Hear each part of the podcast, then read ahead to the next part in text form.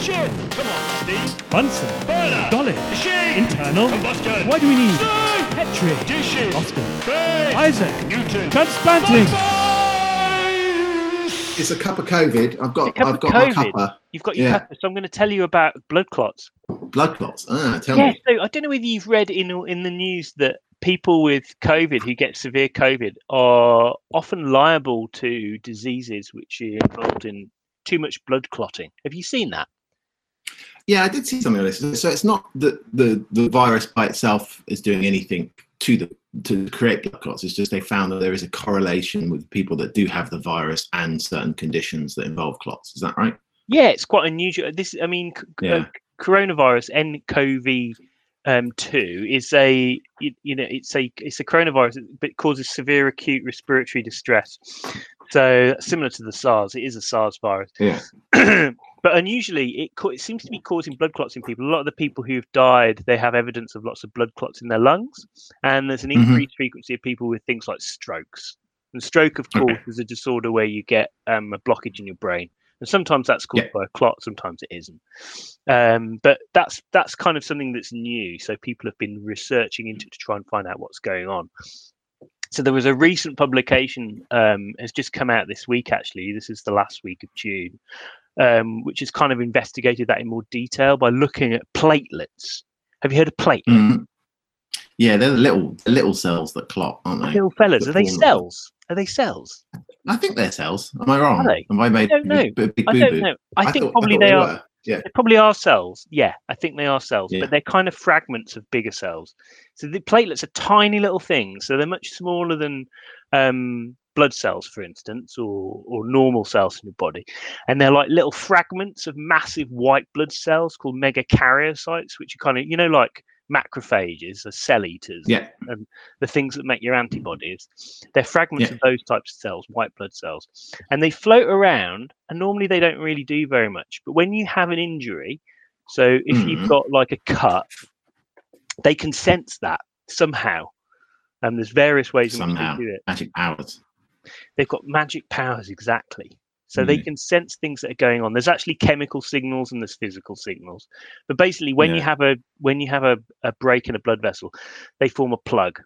So they start to secrete loads of things. They stick together. It's like a big glue. It's kind of like a Yeah. lump of Polyfilla that starts to form, and that that's the basis of a blood clot, right? And that's what Yeah. that you need a blood clot, obviously, if you cut yourself. People that don't have the right things, right right chemicals in platelets, end up with clotting disease, disorders like haemophilia, things like that. Yeah. There's also uh, presumably as well. There's there's proteins that encode the stop things to stop the clot, right? Because obviously you know you don't want clots where they shouldn't be, as you want clots where they should be. Exactly. Yeah. protein- yeah. Things like I think it's protein warfarin. thrombin that controls it. Yeah.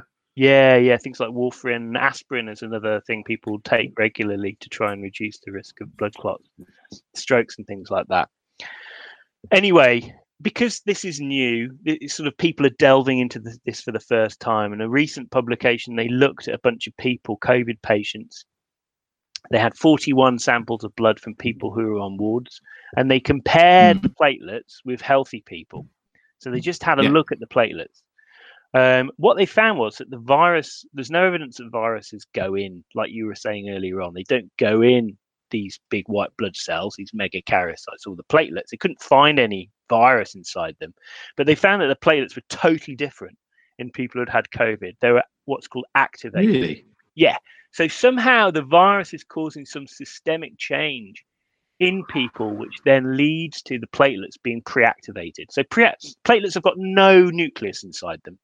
Yeah. So there's no kind of central brain for the cell, but they've got fragments of nucleic acids called messenger RNAs, which they inherit from that big cell they bud off from.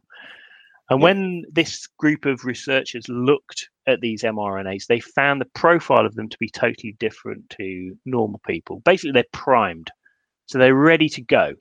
They're like a bit excited. They're sticky, if you like. So Right. These so that's right. Let me, let me kind of. So, so you're saying normally we we have these platelets. They're fragments of these much bigger cells that they didn't find any evidence that there was COVID in the cell, in either the megakaryocytes or the platelets. But the platelets themselves looked and acted a bit different due to the chemical messages within them. Exactly. Unusually Right, so for this type of virus. So somehow the coronavirus, this this you know nCoV2 is causing these systemic changes which is true of other viruses? to. It's not. I don't think it's true of um, SARS-CoV-1, so the first one. Right. Um, Yeah. But it's certainly true of the second one. So there are differences in the way these viruses are affecting people, and it may be to do with the endothelial cells, how they're infecting the endothelial cells. It may be the damage that they're causing, but these sorts of factors are predisposing people to getting these horrible, you know, corollaries of the disease, Yeah. like clotting in the lungs or strokes and things like that. So um, this is this is ongoing research. So this is kind of like just they've just had a look at this. So this is kind of the Yeah. sort of work that's ripe for further investigations. But it may And what be did the messenger RNAs say? What what were the messenger RNAs encoding for? Were there specific? it- they- it- they it- analyse um. I mean, the, the details of things like there are markers like p-selectin and and other um, uh, proteins. I haven't got it precisely okay. to hand at the moment, but there were there were changes in the way that the platelets are activated.